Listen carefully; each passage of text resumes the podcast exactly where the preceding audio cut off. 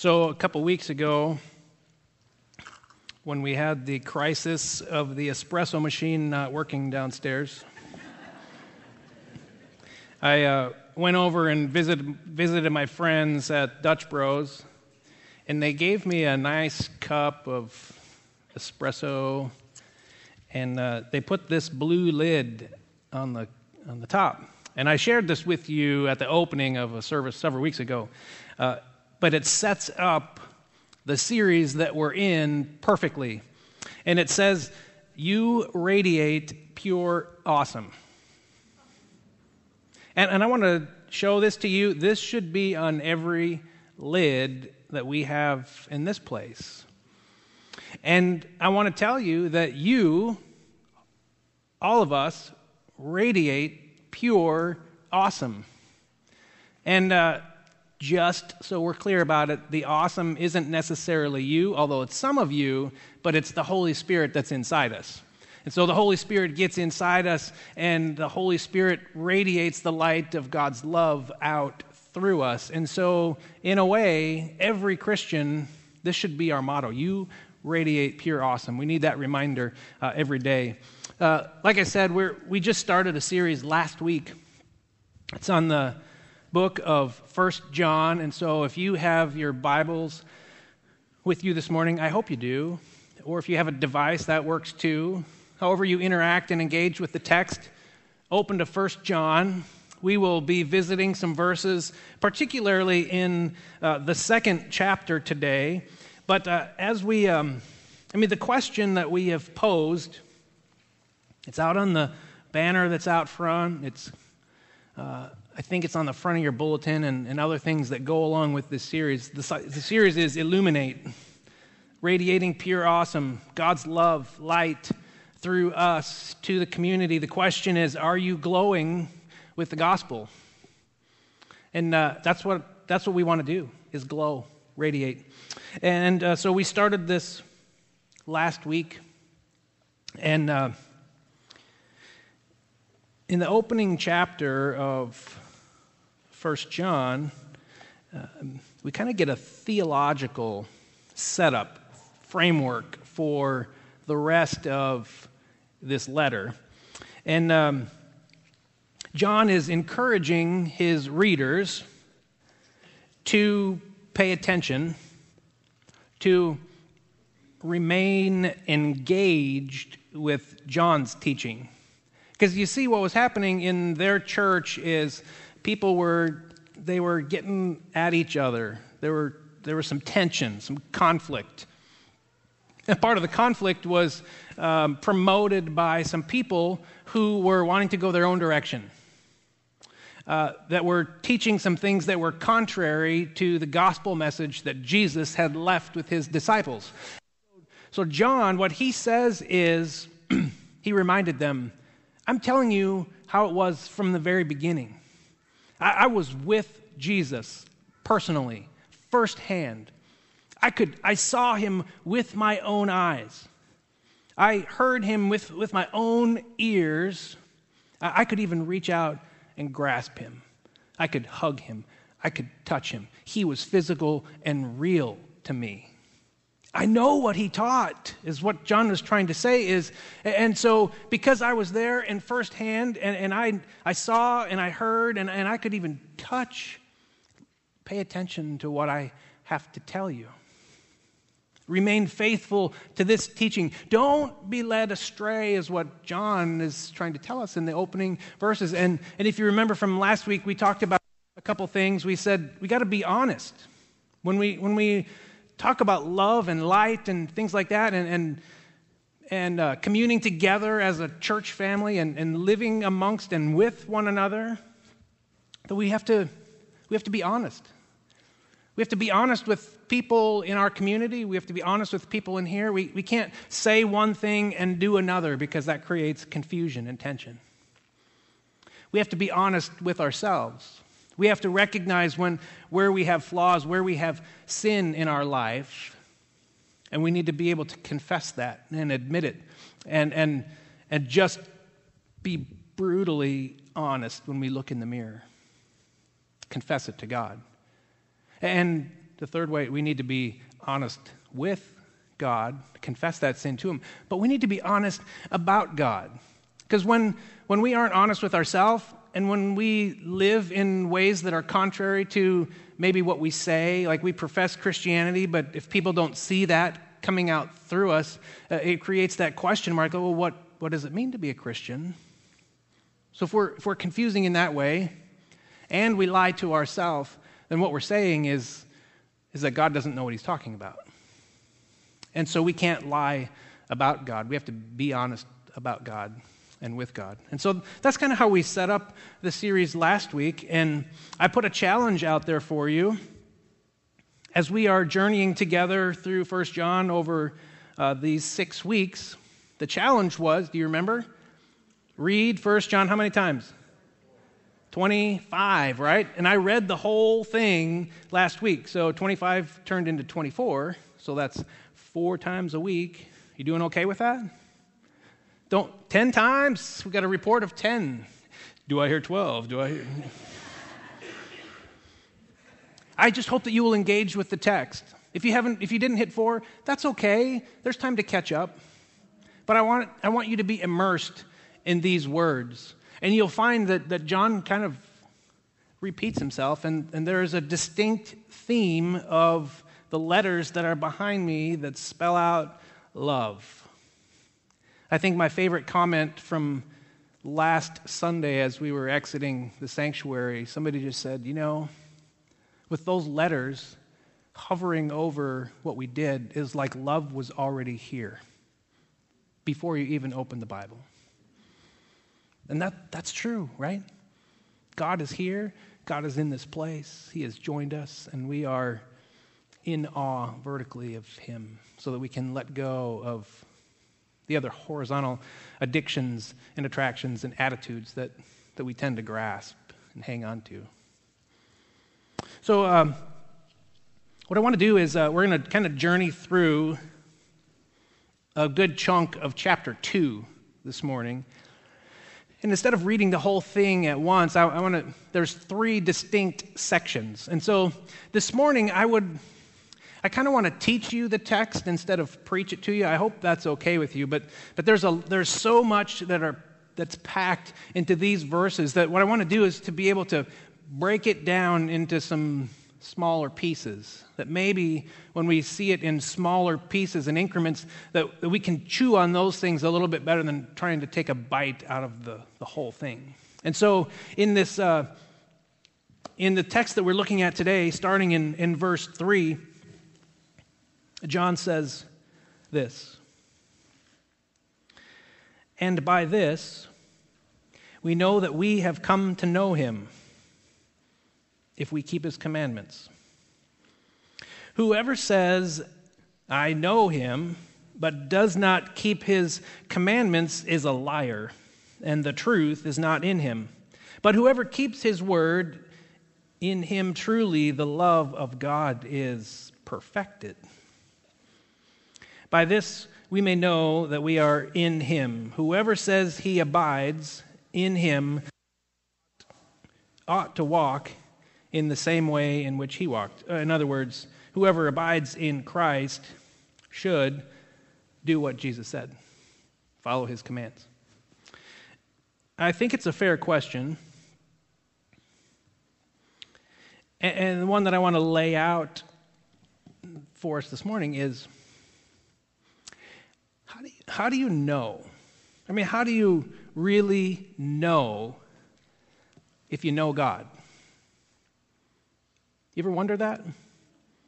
You say all these things, you read the scriptures, you might pray, come to this place for worship and sing about knowing and loving God. But do you ever just wonder, do I really know him?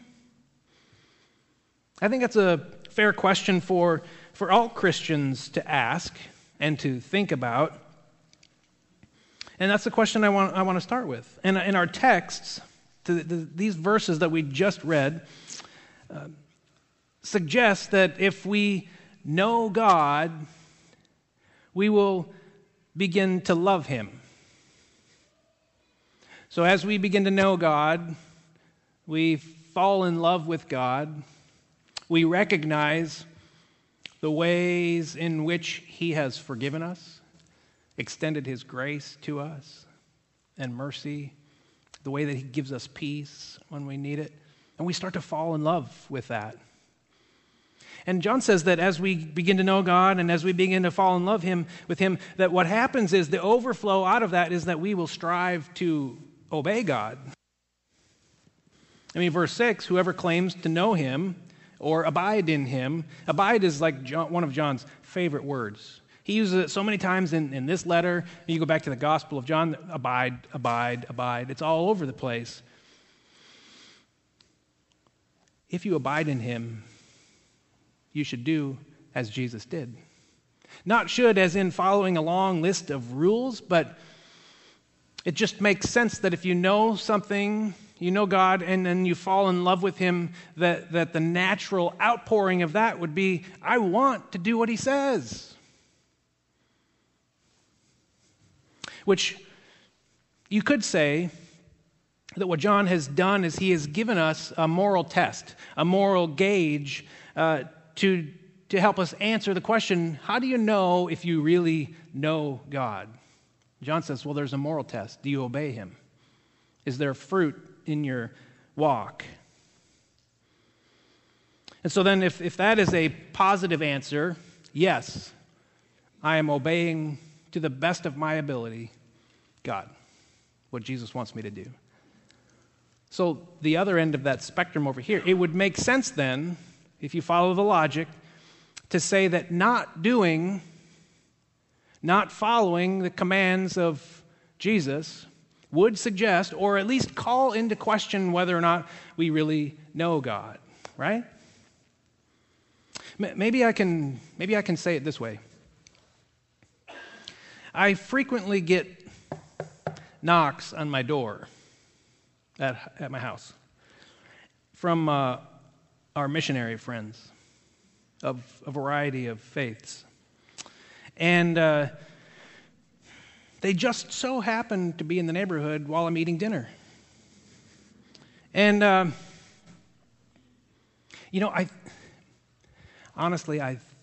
think that I'm required reading on our district, because I like to ask questions.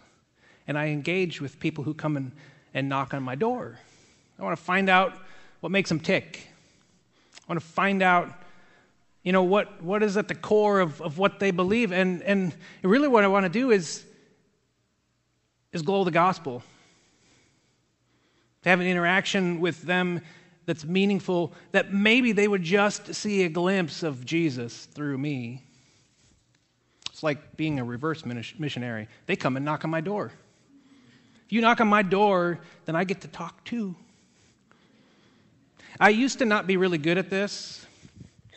In my younger years, when people knocked on my door that opposed my faith or thought differently, I was more adversarial. I didn't mind getting into an argument, and I have asked forgiveness for that, and I know God's forgiven me, but I think I do much better now. I'm much more charitable in my old age. And so recently had some young men knock on my door, and it always intrigues me how they start the conversation. Usually the first question is something like, have you ever talked to a missionary before? It really throws them off when I say something like, well, I consider myself to be a missionary. Oh, you're one of us? Well, no, not in the same sense, but sort of. Well, they wanted to talk, and I had some questions, but I really didn't have time to chat that day. And I said, you know what? I have some questions for you. And I asked them, and they said, well, we don't know. Could we come back and talk about it? I said, sure, you can come back. You know where I live. And they said, well, what about Tuesday? Okay, come back on Tuesday. Well, Tuesday didn't end up being convenient for me, and so I kind of went upstairs when they knocked. I'm like, oh, I have to do this. But I had extended the invitation, so they came in, and we got into a conversation about grace and where grace fits into the equation of our faith. And my LDS friends are convinced that they have to earn grace. That grace is dependent 100% on what they do.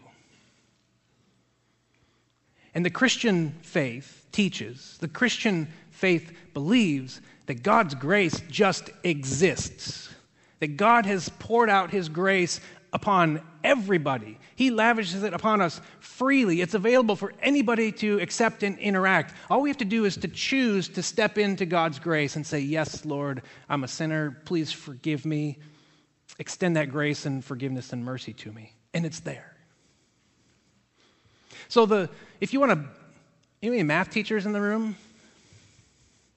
I know there's one in here that's studying to be a math teacher. But if you were to try and put grace into a mathematical formula, the LDS version of the equation would look something like the law plus my effort, my work, equals grace. And the variable in that is my level of work. The more I work, the more grace I get.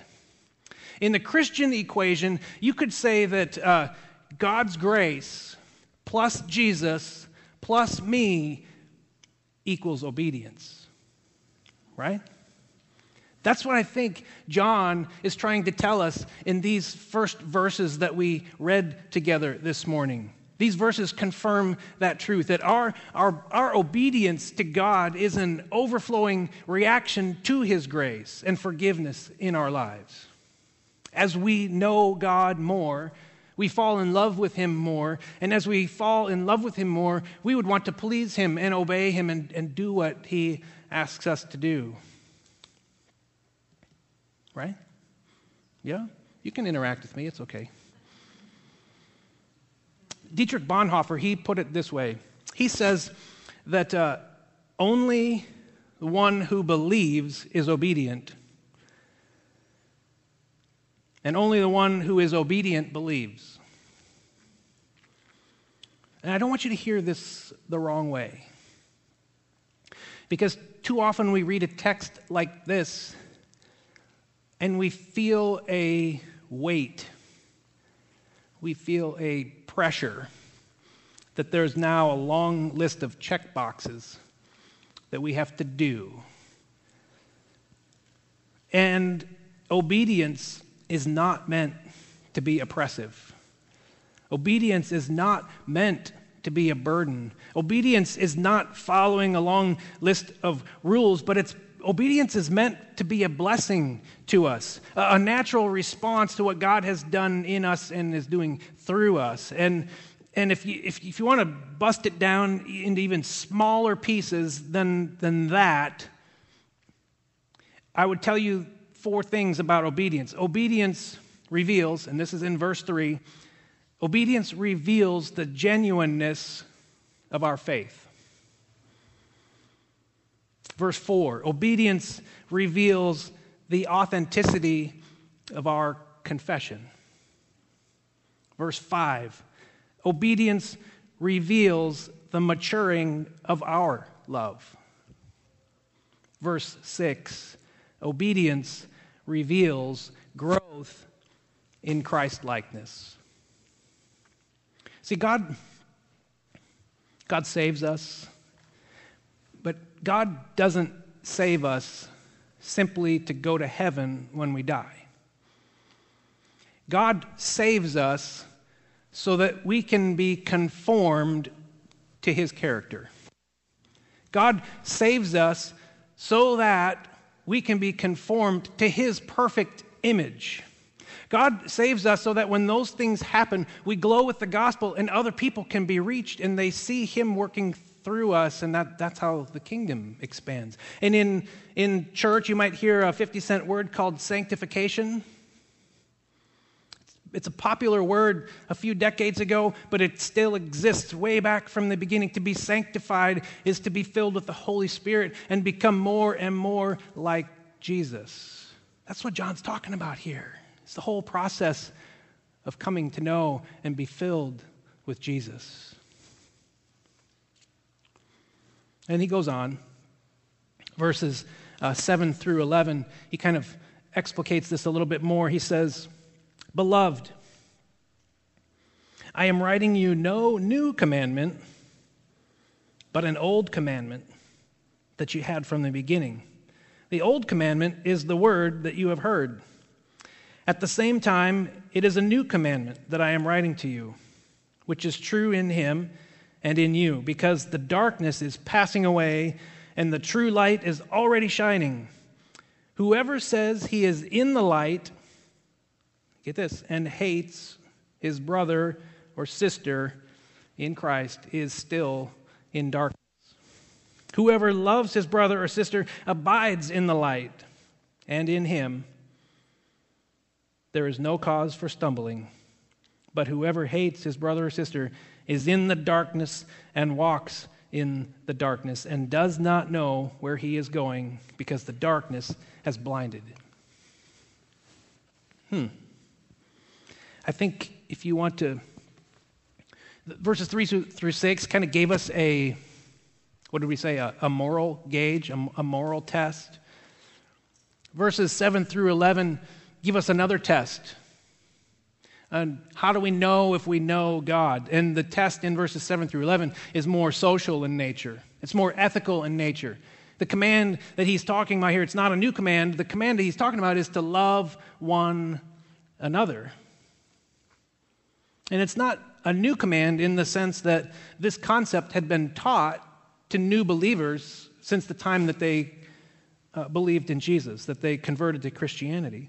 And it's not a new command in the sense that Jesus had taught his disciples how to love one another or to love one another. I mean, if you flip over in your Bibles to one of John's other books in the Gospel of John, chapter 13, this is how Jesus says it, just flat out. He's talking to his disciples. Chapter 13, verse 34 and 35, "A new commandment I give you, that you love one another." He goes on, "Just as I have loved you, you also are to love one another. By this, all people will know that you are my disciples if you have love for one another." So that's the command that John is getting at in this letter to the church. And what Jesus did while he was here and was with his disciples and what he taught, he took two commands from the Old Testament. Deuteronomy chapter 6, verse 5, it's part of the what we call the Shema, love the Lord your God with all your heart, soul, mind, and strength. He takes that piece and he brings it together with a verse from Leviticus, and I have to get the numbers right because there's some verses in Leviticus that, oh my, how did that get in there? Leviticus 19:18 talks about loving your neighbor as yourself. So Jesus takes the love God and he pairs it with love people. Love one another. Love like Jesus did. That's where it's a new command. The joining of love God, love people together, and then Jesus qualifies that. You got to do it like I have showed you how. I demonstrated how to do this while I was here. I've taught about this. This is what love should look like. Had a sacrificial quality to it, even unto death for Jesus. If you love like Christ, John says, you're in the light. And you shine the light, and you participate in chasing away the darkness. But John says, I think on pretty good authority, that if you don't love like Jesus loved, you're still in the dark. And John hones in on an issue that this community was facing. Specifically, that some of the people, they didn't like each other that much. They were at odds. They butted heads with one another. Maybe it was personality difference. Maybe it was a stylistic difference. We're not told, other than they weren't getting along. Verse 11, if you hate a brother or sister,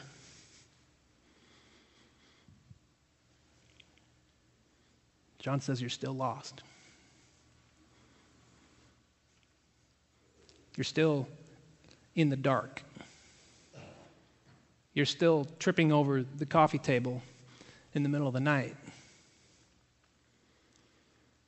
You don't know where you're going. The love and the light of Christ has not yet invaded your heart. You're still loved by God. Don't hear that God does not love you.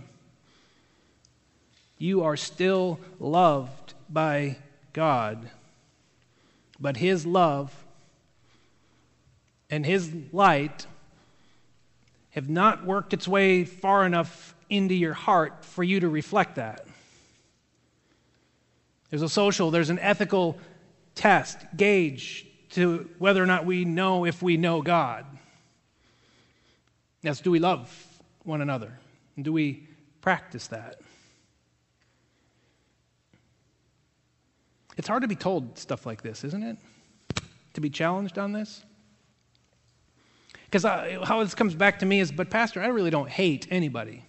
That's too strong a word.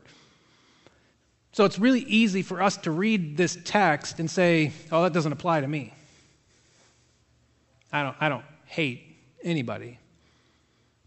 Maybe let's talk about the word hate for just a minute or two and then reevaluate where we are.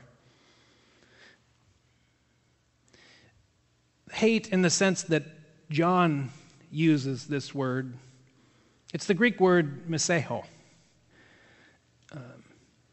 And it means to detest, it means to hate, like we think about it. But it also means to love less. It also means to overlook fellow Christians. It also means to have any kind of feelings or thoughts of spiritual superiority over another brother or sister. It also means those smug attitudes that we sometimes find that filter into us that make us say things like, well, I know how to do it the right way, and any other way is therefore wrong. John says, do we need to reevaluate whether or not this text applies? I know it hits me square between the eyes. Makes me think, drives me to my knees to pray and ask for forgiveness. You know, when we reach a point like this, the hard thinking that is required, it has to be from the posture of kneeling and begging for forgiveness before God. Because the way that John uses hate, I think, encompasses every believer at some point.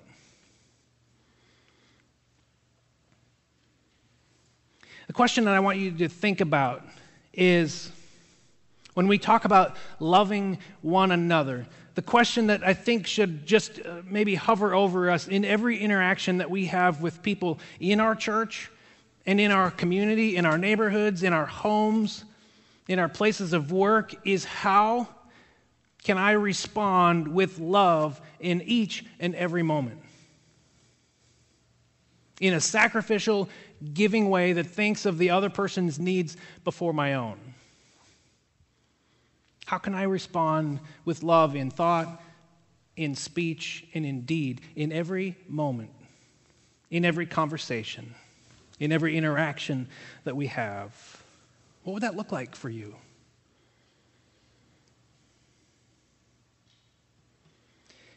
See, we learn more of what John is saying. We become more like Christ when we take our engagement with the Scripture and we take it out of the classroom, and when we put it to practice on the street. There's a Christian author, I think it's Robert Candlish, who says, doctrinal Christianity is always old. Experimental Christianity is always new. I like that. Because when we put something into practice, we learn a whole lot about ourselves, and we learn a whole lot about other people. When we take what we read in Scripture and we put it into practice out on the street, we learn a whole lot of things. So in that sense, it's always new. So I would encourage you to practice loving others, even when you might not want to. See, what happens is when we complain or when we pout or when we talk amongst ourselves, we're diminishing our faith, and potentially we're blocking and tripping other believers who look in and they see what we say and they match it with what we do, and it confuses them, and maybe they're newer Christians and they just want to take a step back and say, no, that just doesn't seem right. Let's be people who match what we profess with what we do. Let's begin to practice loving one another, even when it's challenging. See, what happens is when we do things like that, it's sin. And if you go back to those first verses that we talked about last week, some people in that community were saying, no, John, we don't hate each other. We don't like each other very much, but we don't hate each other. And they're denying that they had that sin in their life. And John says, that's flat out wrong. Be honest with yourself. But he moves on from that. He just drops that heavy load on him. Then I think maybe he sat back and he's like, you know what, I probably should encourage them for a little bit. I love that about John. Verses 12 to 14, if you have your Bible still open. I am writing to you, dear children, because your sins are forgiven for his name's sake. I am writing to you, fathers and mothers, because you know him who is from the beginning. I am writing to you, young men and women, because you the evil one. I write to you, children, because you know the Father. I write to you, fathers and mothers, because you know him who is from the beginning. I write to you, young men and women, because you are strong and the word of God abides in you, and you have overcome the evil one. It's so good he said it twice. I can just imagine Pastor John sitting there, having dropped that heavy load and saying, you know what, I need to encourage them a little bit. And you know what, I should probably put it into a poetry and have a little music playing behind it. And this song has such a good message. You know what, I think we're going to sing it 2 times in a row. You know why? Because sometimes when you repeat something, sometimes you miss it the first time you sing it, and you have to say it again, so that it sinks in. You ever watch the Andy Griffith show? Gomer Pyle? Say it again. Sometimes we need to do that with Scripture and with the songs that we sing and the prayers that we pray. Say it again so that it sinks down to a deeper level and we can just let it sit there and stew and resonate. Peel back the layers of the onion and get down to the core. There's so many blessings of walking in the light, the joys of walking in step with God each and every moment. But it's so easy to forget these things. It's easy to get caught up in life. It's easy to get caught up in the challenges and the hard stuff that we face. But John assures us, he says, remember these things. Let this be an encouragement to you. He says, you are forgiven. Jesus cleanses you from all sin when you confess and you ask for forgiveness. He remembers your sin no more, so you don't have to carry that baggage of guilt around with you any longer. You're forgiven. Go ahead and let it go. He already did. He says, you can know God. You know God. You have fellowship with God. Think about that. We belong to God's family. He has adopted us in, and he says, I want you to go out and I want you to represent the family name well. John says, you know God. And then he says, you're victorious. You've already won. Satan has been defeated, and you are part of the winning team, and you need to remember that. That when you walk in step with God, you are beating down the devil. Amen? Amen. Sometimes the devil, he just wants to get in your ear. And he wants to throw accusations at you. He wants to tear you down and slow your step. Hey, Dave, remember when you said this? Remember when you did that? How can you forgive yourself for that? You ever have that voice in your ear reminding you of past sins, of past failures? John says, forget about it. You already won. You've defeated the devil. You can move on from that. You can put it back in his face and say, you know what? I've confessed that. Jesus has forgiven me. Be gone from me. As Christians, we have entered into this great inheritance of forgiveness, of fellowship with God and with other believers, and this inheritance of being victorious over the devil. But the temptations don't disappear from us. Sometimes I just need to be reminded, have my face put back in these things. You're forgiven. You have fellowship with God. You've already won. Sometimes I just need to hear that. And these verses then connect with the last ones that I want to look at today, and the last ones we'll have time to look at today. In 15 to 17, John says, do not love the world or the things in the world. If anyone loves the world, the love of the Father is not in him. For all that is in the world, the desires or lusts of the flesh, and the desires or lusts of the eyes, and the pride of life, is not from the Father, but is from the world. And the world is passing away along with its desires, but whoever does the will of God abides forever.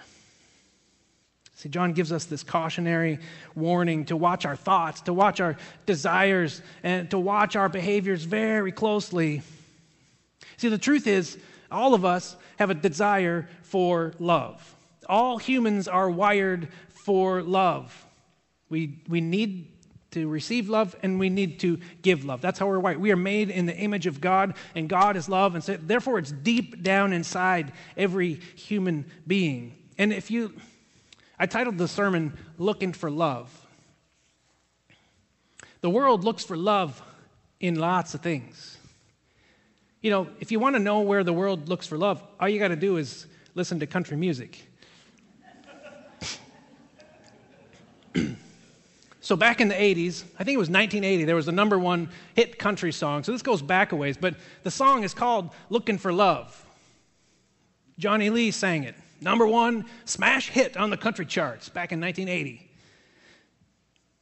Just listen to this. Well, I spent a lifetime looking for you.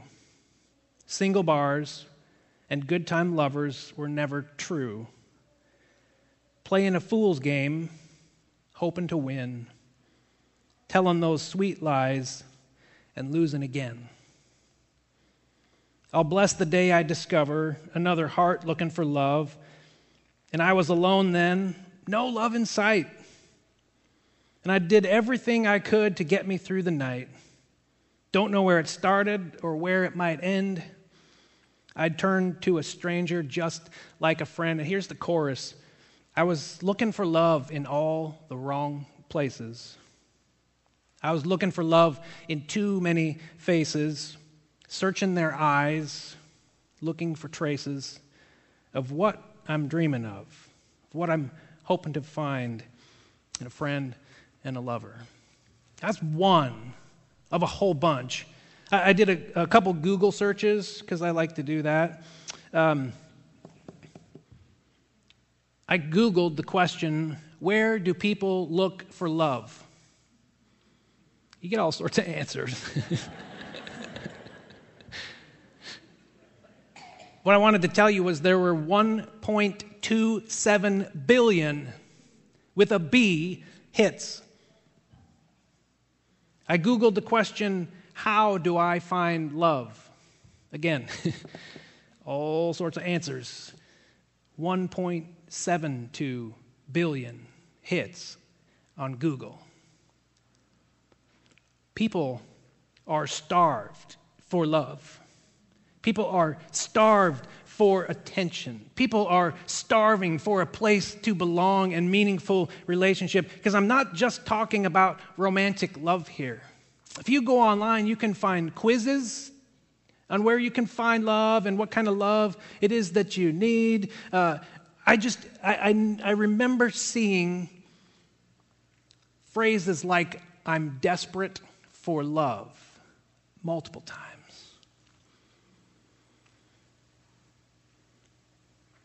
And if you're following along, if you did any of the reading this week, you don't have to look any further. John says that if you seek love and satisfaction in the world, the love of God isn't in you. Doesn't mean that you won't find love or experience love out in the world. What John is saying is that any love in the world is not the ultimate source of the love that will ultimately satisfy you. And when John uses the term world, he uses the Greek word cosmos, which can mean the universe. It can mean all created things or life on earth. But when John uses this word, most frequently, he uses it in the kind of the meaning range of the ways in which human society lives apart from God. So anything out in the world, when John refers to it that way, is anything out there that's contrary to the will of God. He's not saying that everything in the world is evil. He's not saying that when you go out there to reject all aspects of our culture, because there's many good things out there that reflect the glory and the goodness of God. He's not saying all is bad. He's saying don't idolize it and make it your ultimate source. And in this final section today, John, he gives us three things that the world promises but is unable, is impotent to deliver. And the first thing is the world can't give you what you ultimately need. The world can't give you what it promises to give you. And the world can't give you anything that will last. And this first one, the world can't give you what you need, is verse 15. The longing of every heart is to love and be loved, but the objects of our affections, John says, need to be rightly ordered if we are truly going to find ultimate and lasting satisfaction. He says, in essence, choose wisely between light and dark. Choose wisely between truth and lies. Choose wisely between God or the world. God's love is all you need. It's what you were created for. Don't give your love and allegiance to something that will never satisfy you. The world can't give you what you need. The second one is the world can't give you what it promises. Verse 16, for all that is in the world, the desires or lusts of the flesh and the desires or lusts of the eyes and the pride of life, that's not from the Father, but it's from the world. That's what John says. And there's did you see that? There's three things. Lust of the flesh, lust of the eyes, and the pride of life. Those three things he kind of hones in on. And the lust of the flesh are, things that work their way in, the temptations that we face that are attached to natural desires. So our natural appetite for food and material stuff leads us to gluttony, or our sexual appetites, the ways that God has gifted us as humans to enjoy sexuality. We pervert that, and what happens is it turns into sexual immorality. It's the lust of the desires of the flesh. And then there's the lust of the eyes. Our eyes are windows into our souls and our minds, and everything that we see comes in and it stays in here somehow. There's some things you just can't unsee. It's inside.